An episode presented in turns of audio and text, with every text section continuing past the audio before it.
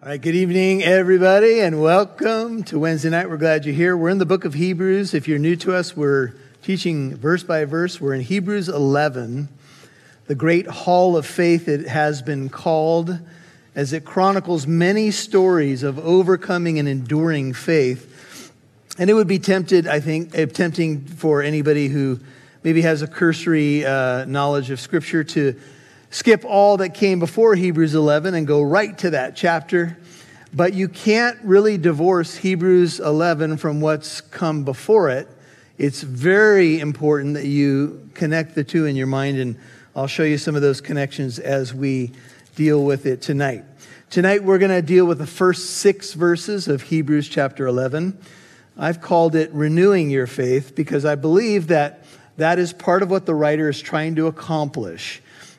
And when you know the history of what's been going on with this little Hebrew congregation, you know that they needed some encouragement, they needed endurance, and they needed their faith to be renewed. And I would imagine that in this room, uh, the renewing of your faith is not a foreign concept to any of us. Sometimes we might even say our faith needs to be reborn a time or two or three or four. Amen?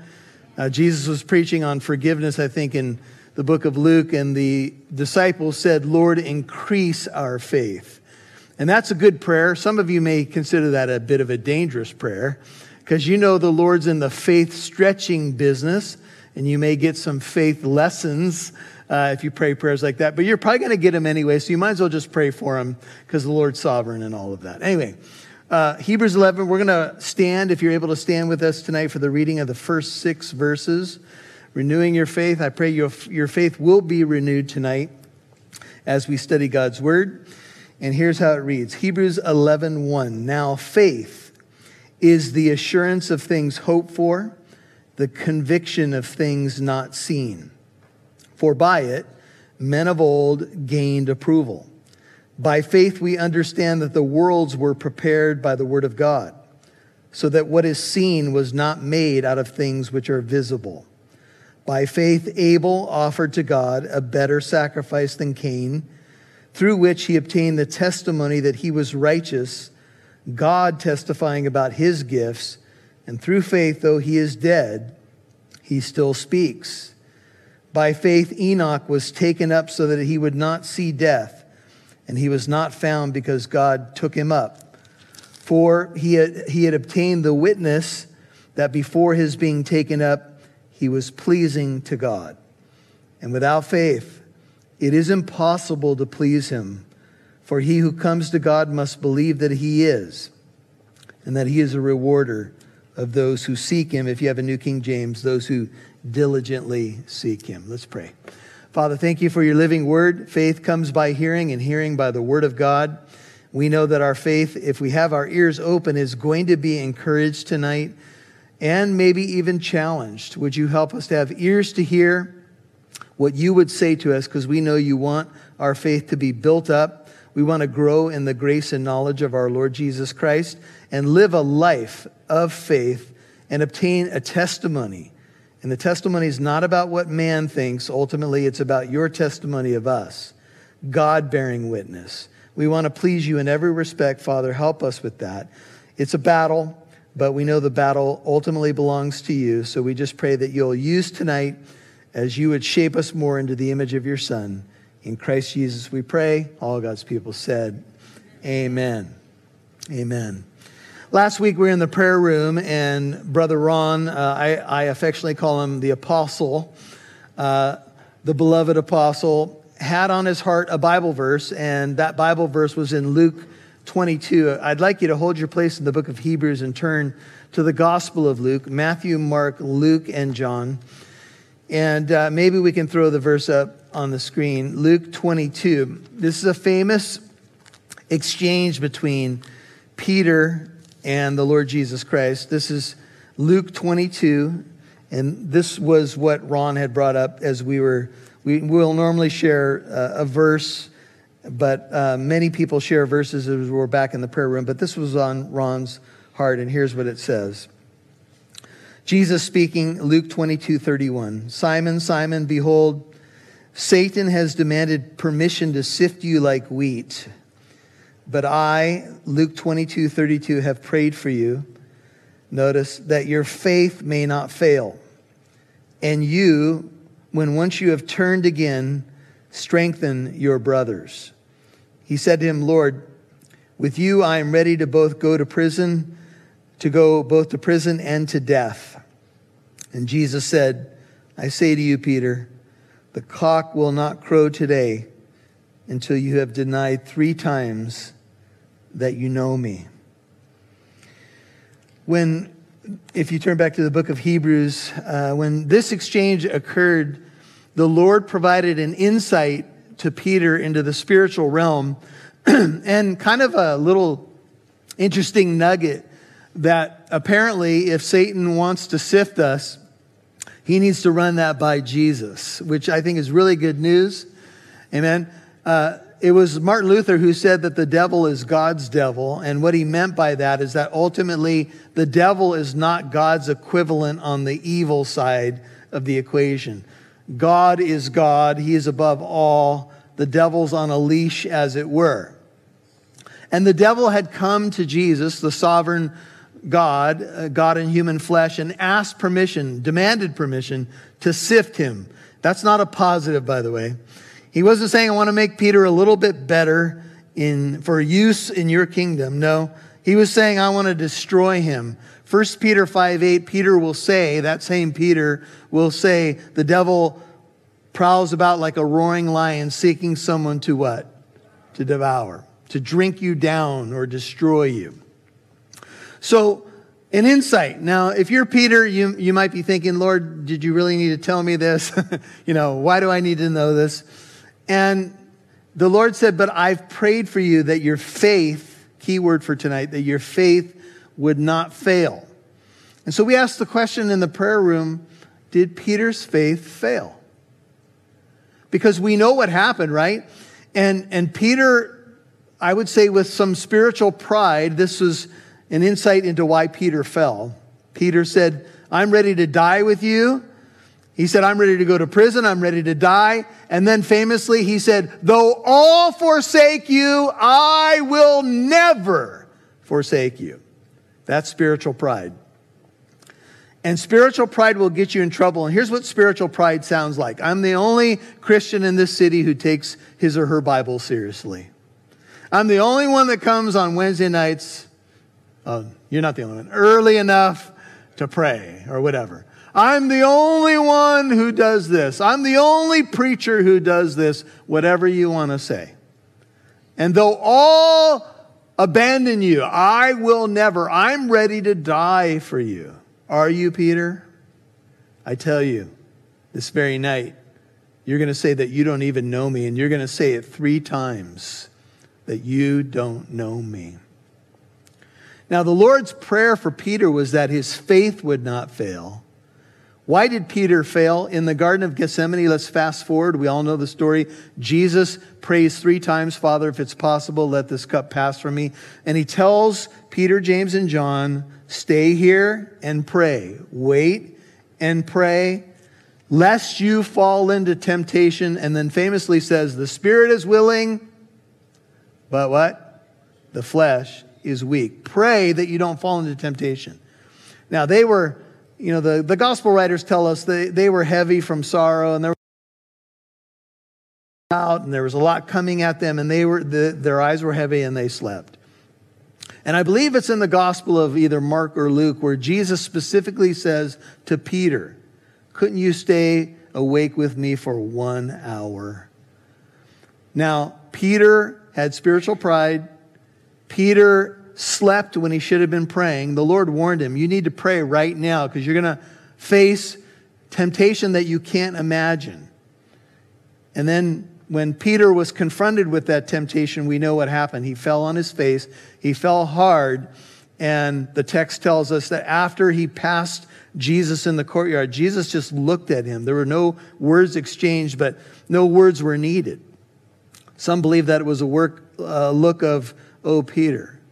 Some believe it was a look of love. Some people would say maybe a combination of both, oh, Peter, what did you do? and a look of love and assurance.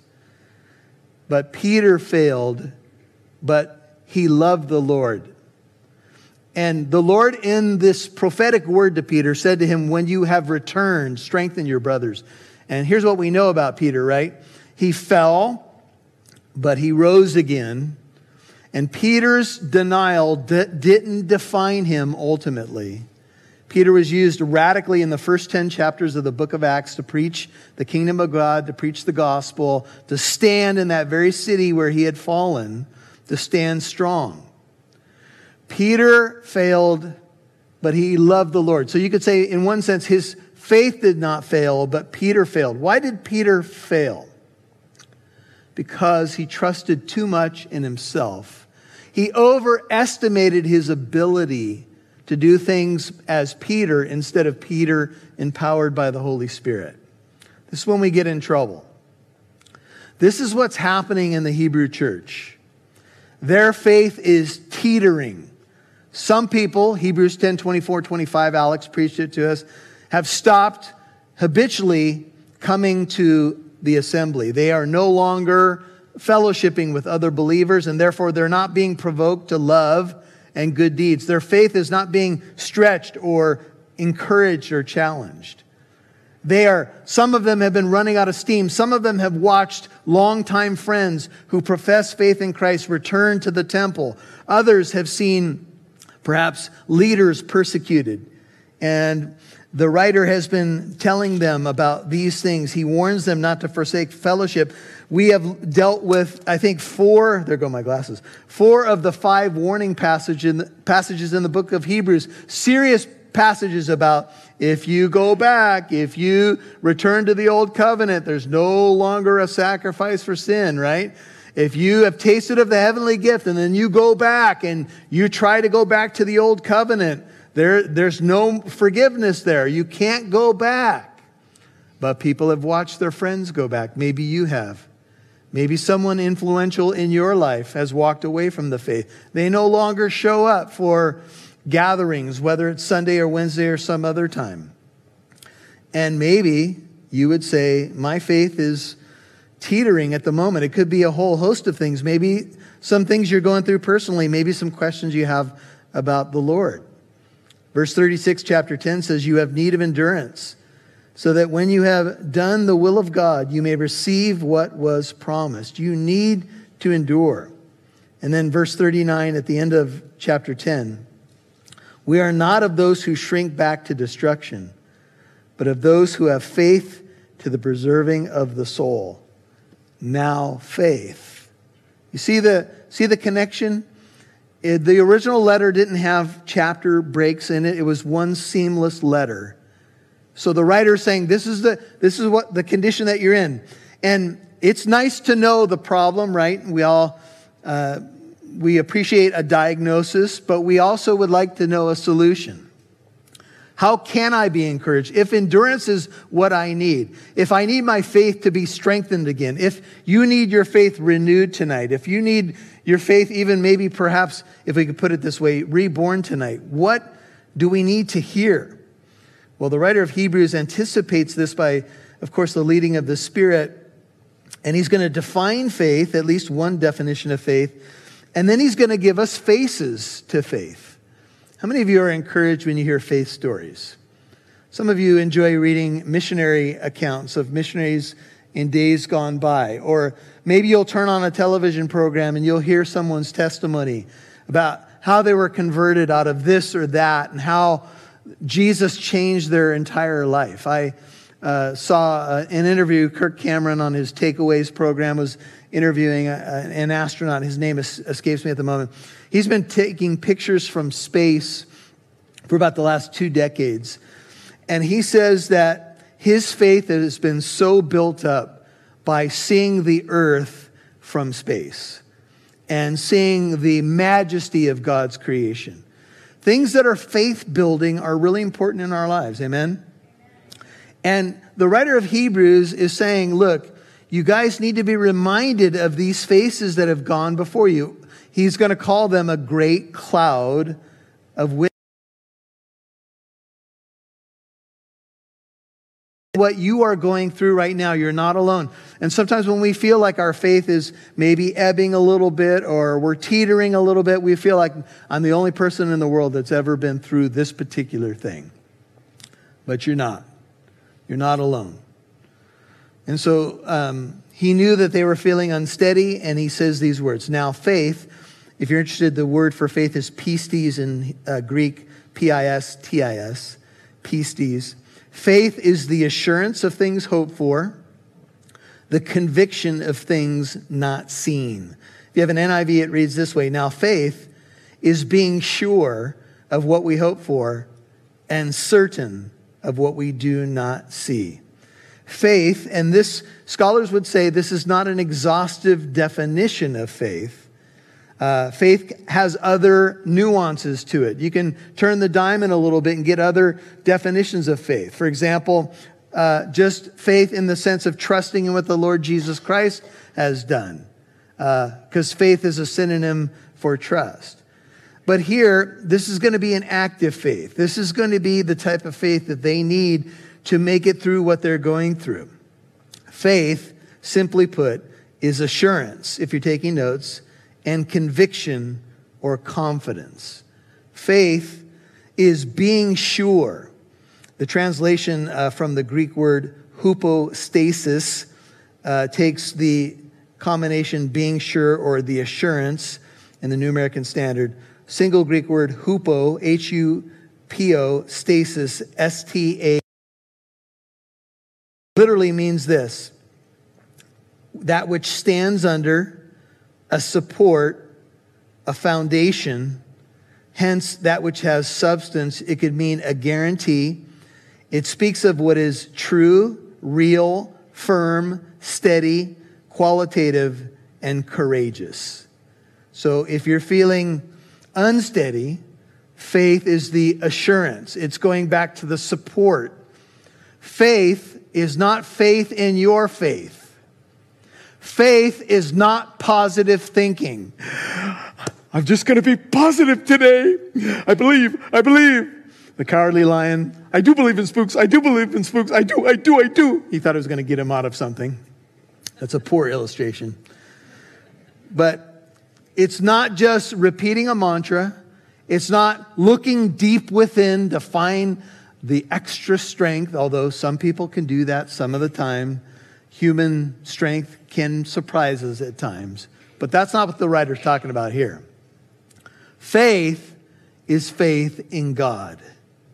Faith is only as good as the object in which it is placed.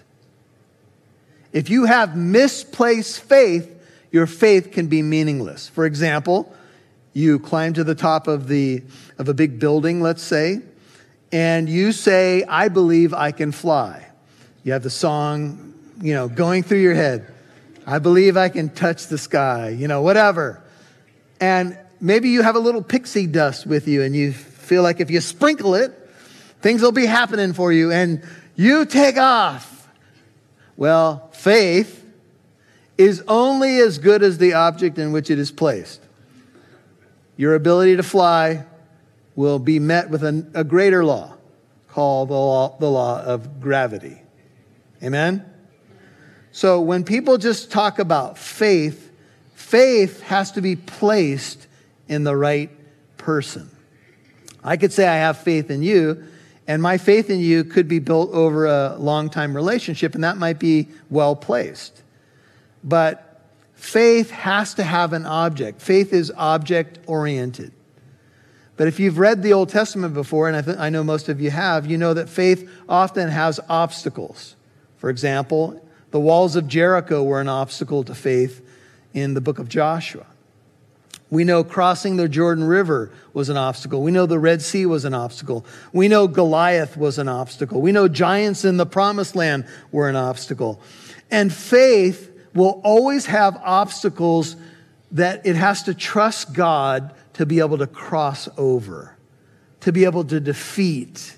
Amen? Your faith is not really going to be perfected until it gets stretched or tested.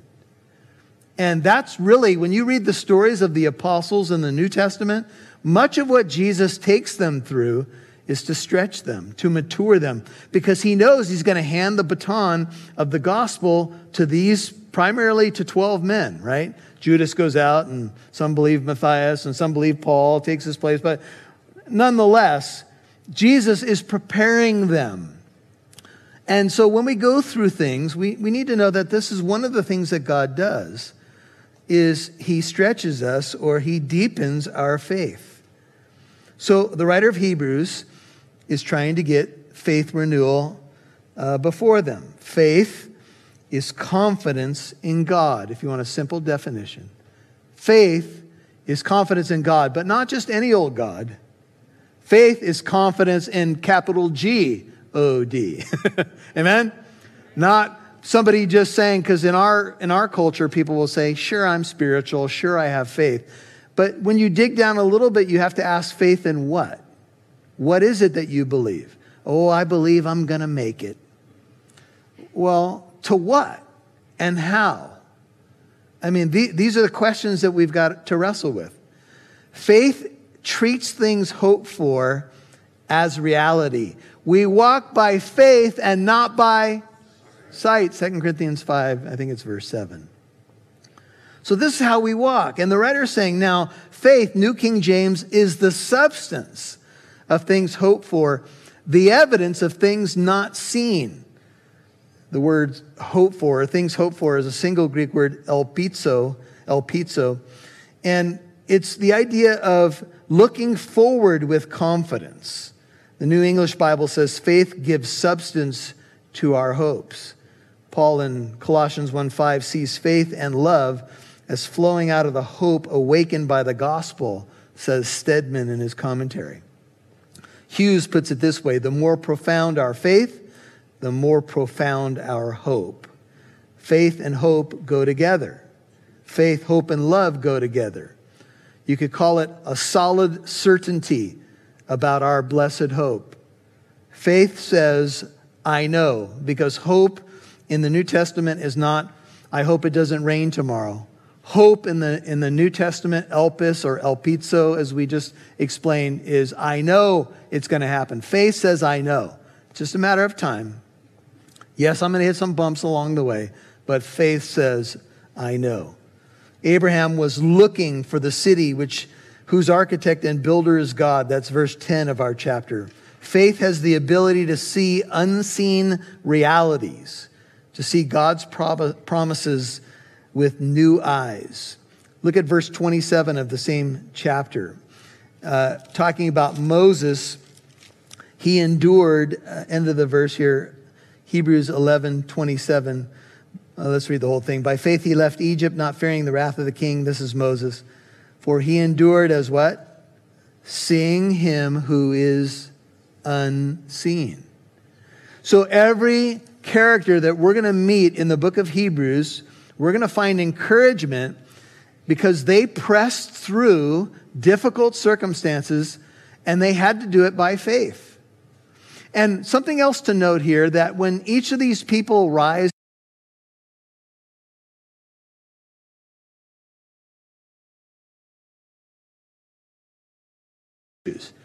But the writer of Hebrews highlights when they exercise faith at pivotal moments in their life.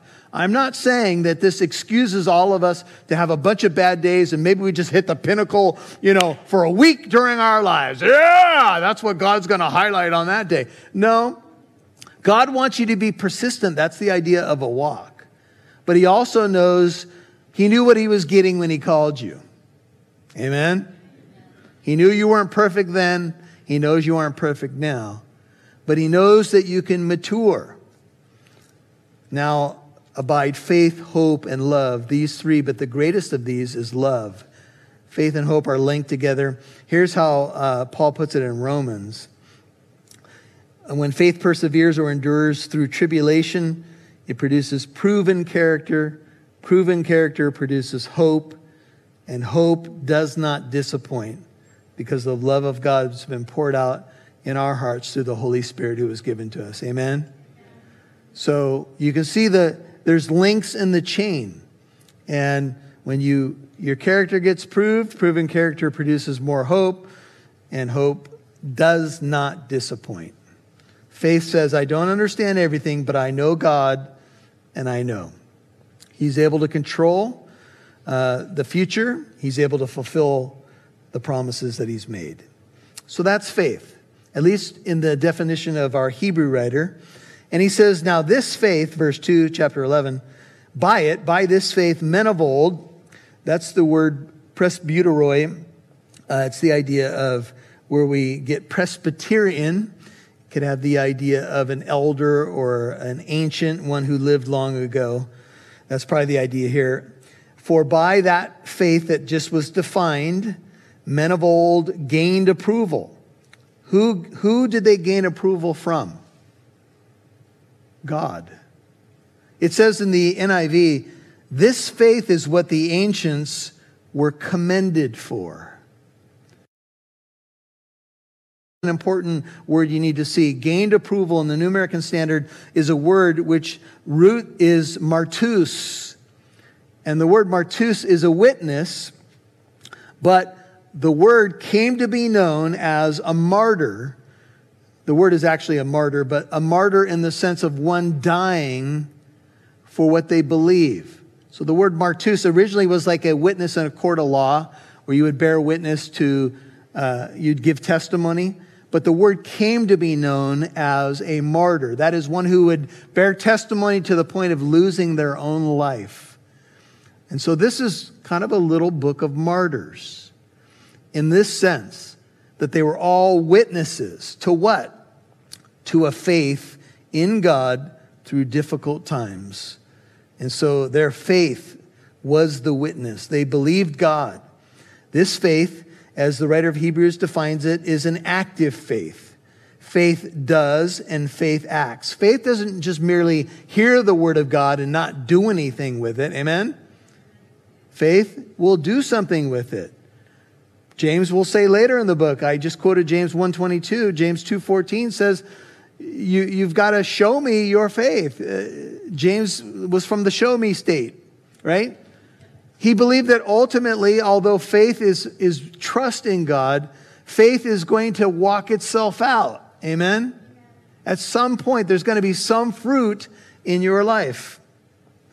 So, faith, we might say, will find a way. We're going to study a story of the paralytic on Sunday where his friends found a way to get him to Jesus so he could be touched and healed. In the book of Daniel, we know their uh, Babylonian names as Shadrach, Meshach, and Abednego.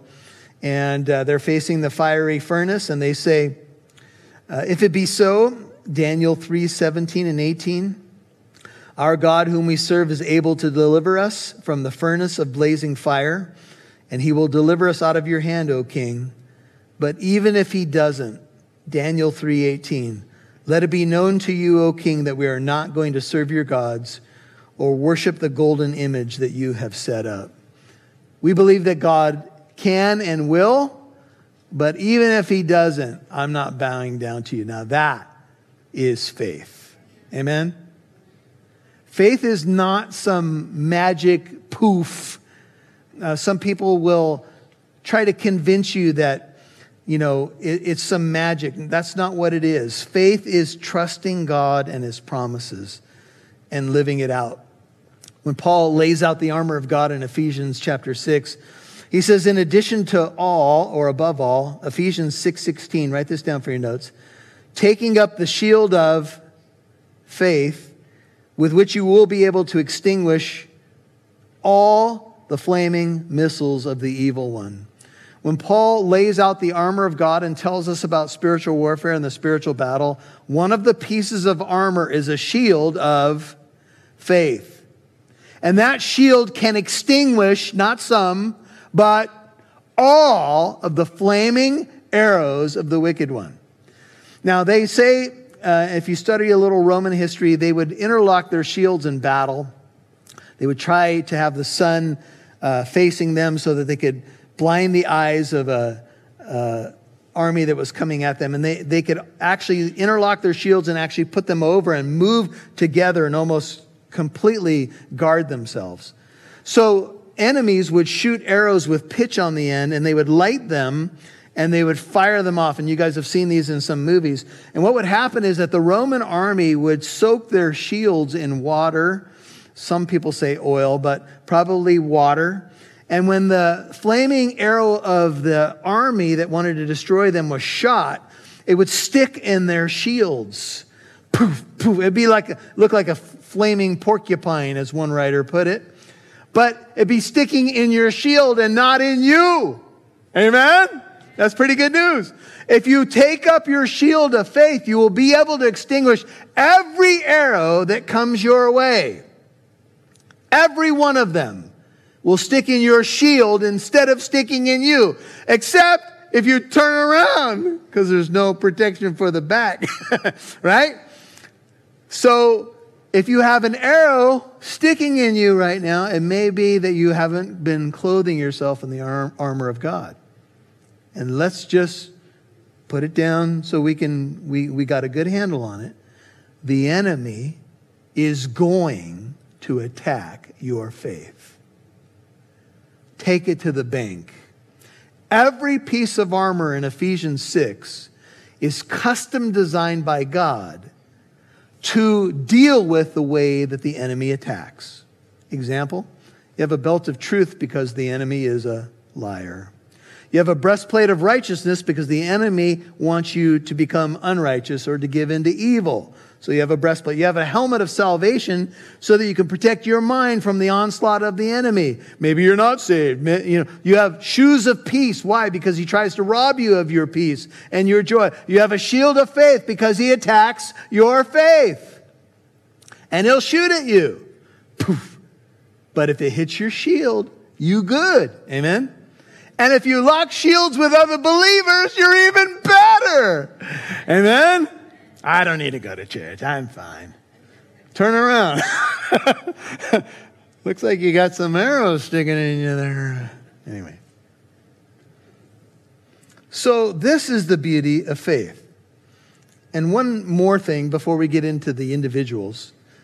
By faith, verse 3, Hebrews 11, we understand that the worlds were prepared by the word of God. We saw this early on in the book, chapter 1, verses 2 and 3. So that what is seen was not made out of things which are visible. In the beginning, God created the heavens and the earth. How did he do it? Scholars say ex nihilo. Out of non existing materials he spoke the universe into existence. That, my brothers and sisters, is power. Let there be light, and light said, okay.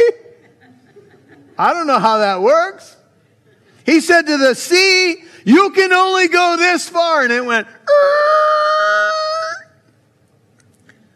Imagine the millions of forms of plants and animals and their interactions.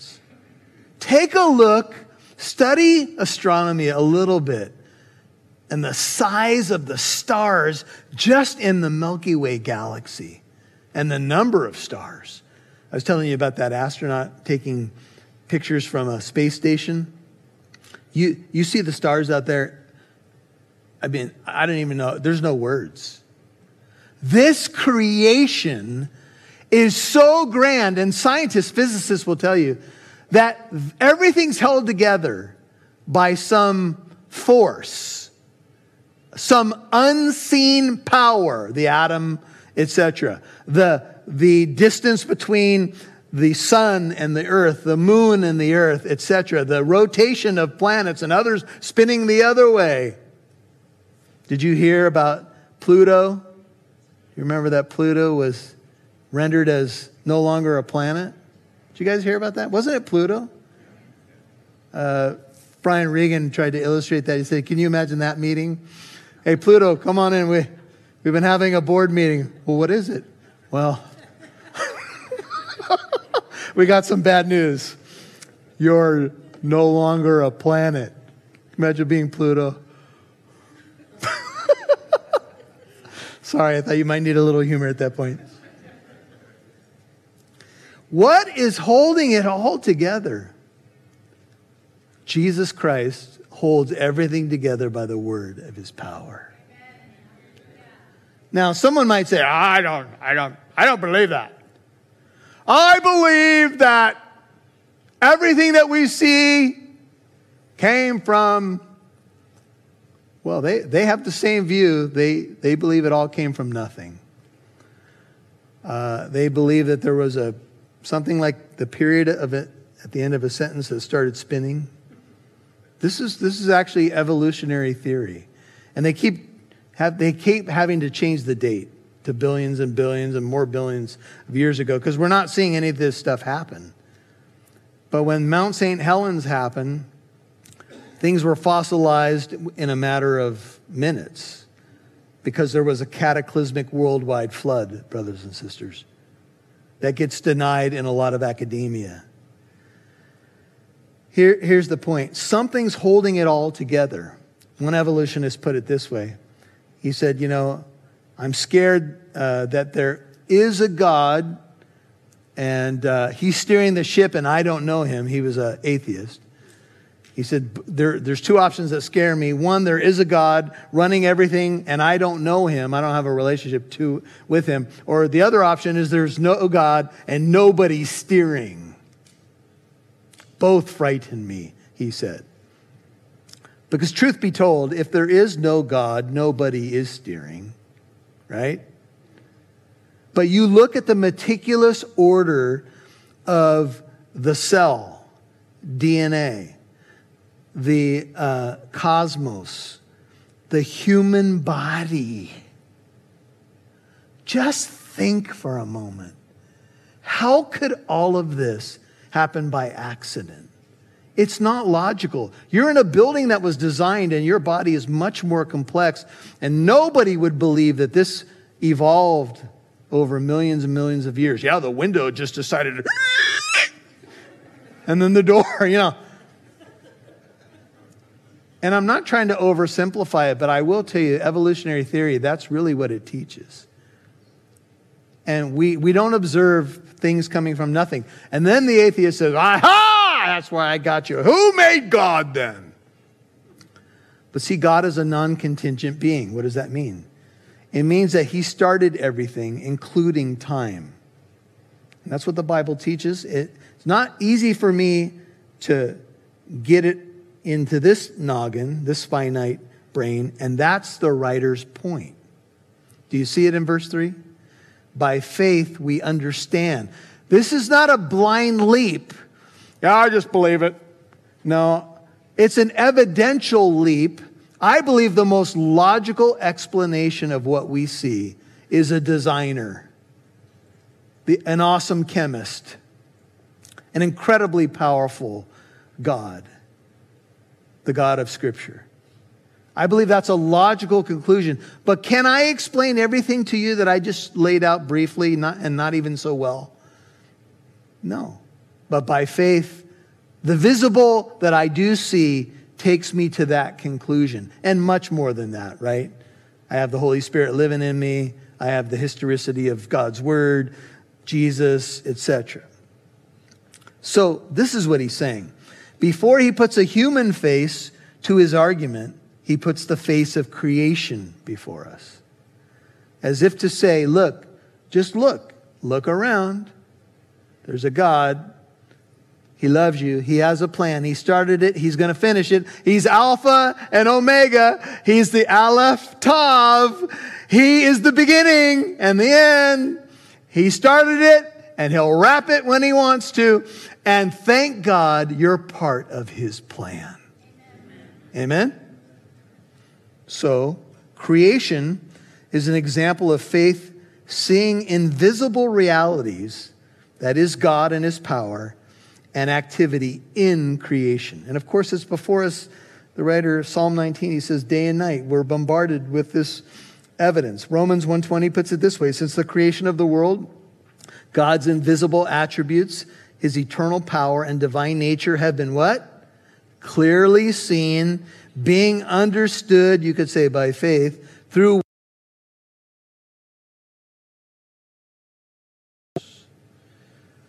God is the awesome creator By faith, we understand the universe was formed at God's command, NIV, verse 3, so that what is seen was not made out of what is visible. One writer says, sadly, today many deny their creator. They're like the piano mice who lived all their lives in a large piano. The music of the instrument came to them in their piano world, filling all the dark spaces with sound and harmony. At first, the mice were impressed by it. They drew comfort and wonder from the thought that there was someone who made the music, though invisible to them, someone above, yet close to them. They loved to think of the great player whom they could not see. Then one day, a daring mouse climbed up part of the piano and returned very thoughtful. He had found out how the music was made. Wires were the secret, tightly stretched wires of graduated lengths and that trembled and vibrated. They must revive all their old beliefs. None but the most conservative could any longer believe in the unseen player. Later, another explorer carried the explanation further. Hammers were now the secret. Great numbers of hammers dancing and leaping on the wires. That was a more complicated theory, but it all went to show that they lived in a purely mechanical and mathematical world. The unseen player came to be thought of as a myth, though the pianist continued to play. For the believer, those who know the pianist, it is all so clear by the word of the Lord the heavens were made, their starry hosts by the breath of his mouth. He commanded, and it stood firm. Amen. We have a great cloud of witnesses and the great cloud of witnesses is people who have trusted in God, but it's also the creation all around you. Day and night it pour forth speech. And of course, on when we go up to the mountains or maybe go to the beach, we see it a little bit more clearly. Okay, I'm going to take the Abel example and we're done. I'm not going to move to Enoch tonight because we'll be out of time. Let's just look at verse 4 together as the first human example. By faith, Abel, his name means breath or vapor offered to God a better sacrifice than Cain, through which he obtained the testimony that he was righteous, God testifying about his gifts, and through faith, though he is dead, he still speaks. Now, no doubt the writer was thinking of Genesis 1 when he mentions the cosmos or the creation. He, his first, I think it's seven examples in Hebrews 11 are all from Genesis. In fact, the first three are from Genesis 4, Genesis 5, and Genesis 6. Now, I don't have to tell you about Cain and Abel because I think you all know the story. They were brothers, and Abel was a keeper of the, the flock. And if we uh, just note Genesis chapter 4, verse 2, she gave birth to Abel. Abel was a keeper of flocks, Cain was a tiller of the ground. In the course of time, they both brought an offering. And uh, each of them brought an offering from what he did. Uh, one from his flock, that is Cain, or let's, let's go back there just so I, we have it down. Genesis, the first book of our Bibles, Genesis 4.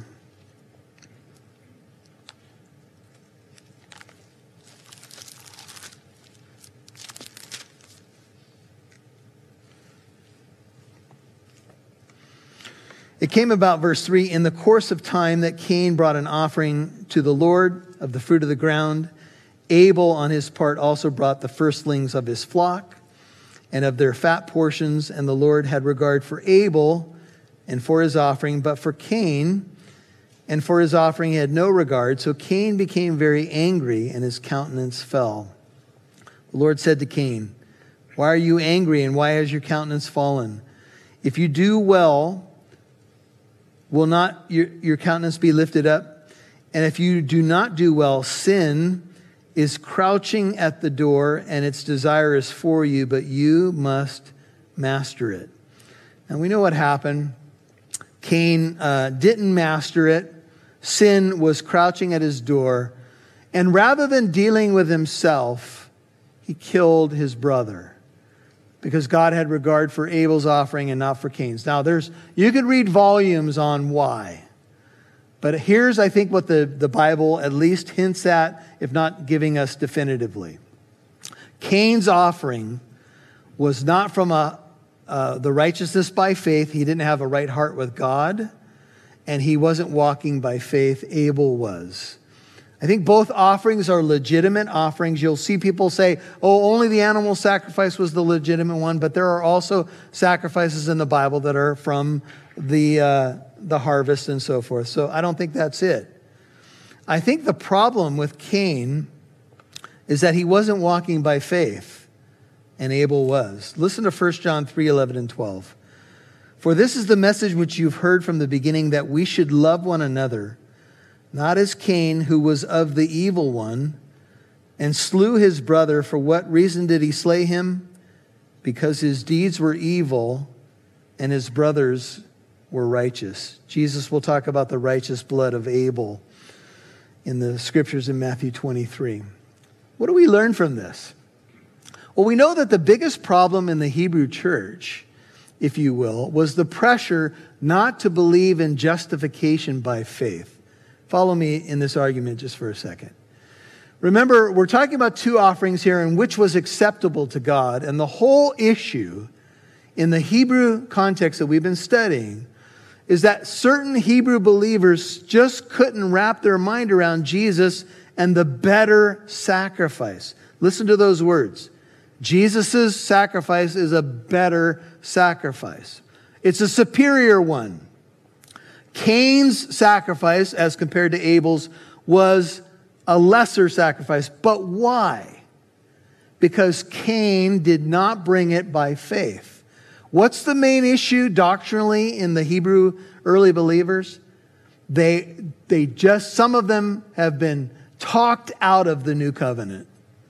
They just can't accept that an offering made by Christ once for all cleanses them from all sin. So they walk in the way of Cain, if you will. They reject the gospel. They think they've got to bring a different kind of offering, if you will. They won't accept the new covenant, the better sacrifice. I think this is the illusion that the writer of Hebrews is getting at.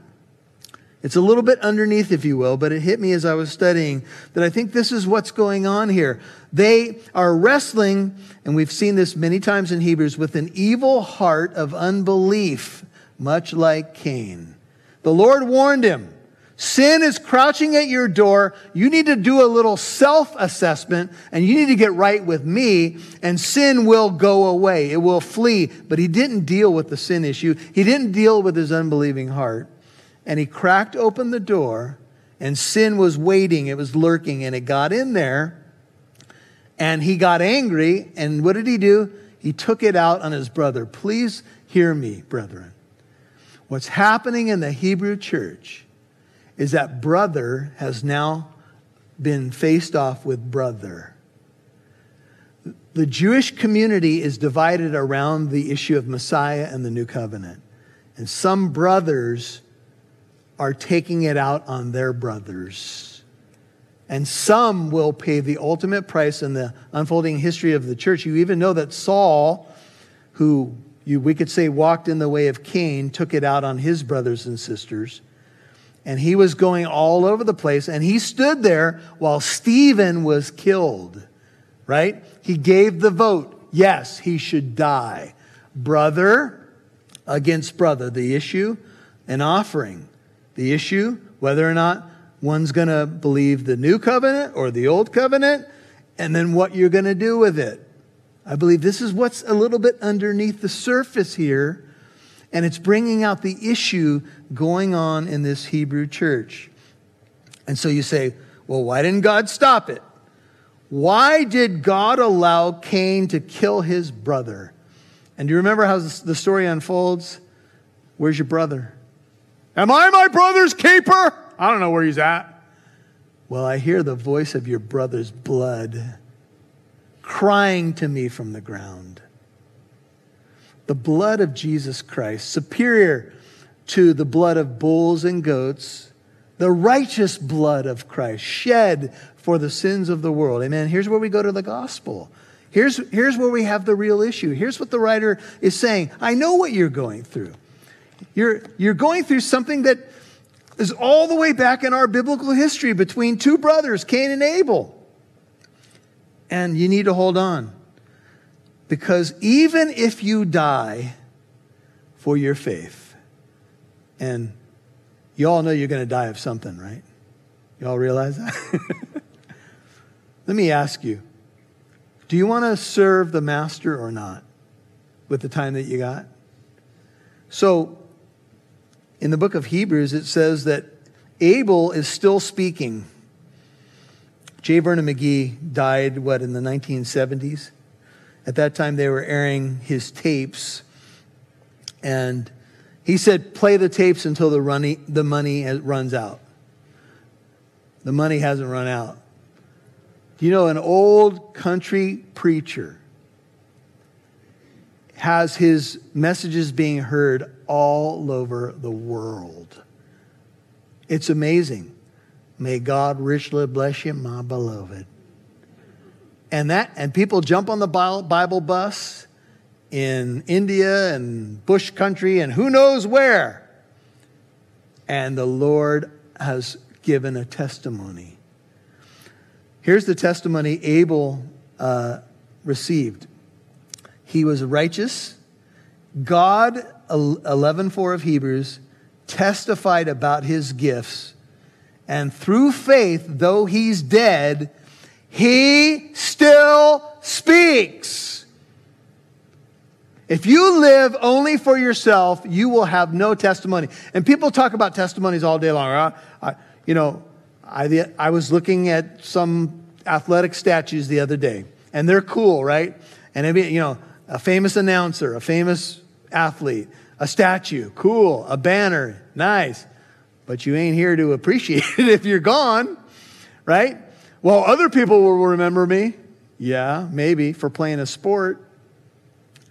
But here's my point God testifies about Abel and says, righteous. And Abel's still speaking. If you want a life that will continue to reverberate through time for that which is eternal, then be devoted to God. Amen. Walk by faith, not by sight. Oh, it's not always going to be easy, and you're not always going to get all the kudos that maybe you get in other contexts. But I'll tell you this when it's all said and done, I want my life to count for what's going to be changing souls Father, thank you for this section of Hebrews. Thank you that we can dive in and dig a little bit deeper into the truths of the Word of God. They are a lamp to our feet and a light to our path.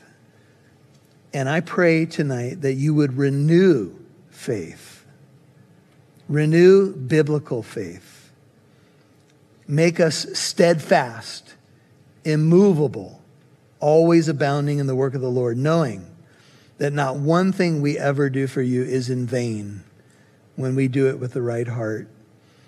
And we know you're a rewarder, and we're going to learn next time. It's not just about faithfulness, you're a God who rewards those who seek you. And, and right now, we're seeking you for renewed faith. We're seeking your face because we know it's not by might nor by power but by my spirit, says the Lord. I can't do this, Lord. I fall on my face every time I'm in the flesh. I can't do it. Michael can't do it. But Christ through me, well, all things become possible. That's at least all things in your will that you want me to do. And I thank you for that. I thank you that you can use us beyond what we have the capacity to be. Oh, Lord, strengthen faith in the room tonight. Strengthen the faith of those who are listening to this who may not have been with us tonight. Lord, strengthen, restore, renew. Maybe the word reborn for some. They, they need to be, they have their faith reborn. And some, maybe for the first time, you're here, maybe you don't even know Christ. You've not been born again to that living hope. You've not trusted in Him and Him alone for your salvation in the new covenant. Trust Him now. Trust in Him and Him alone.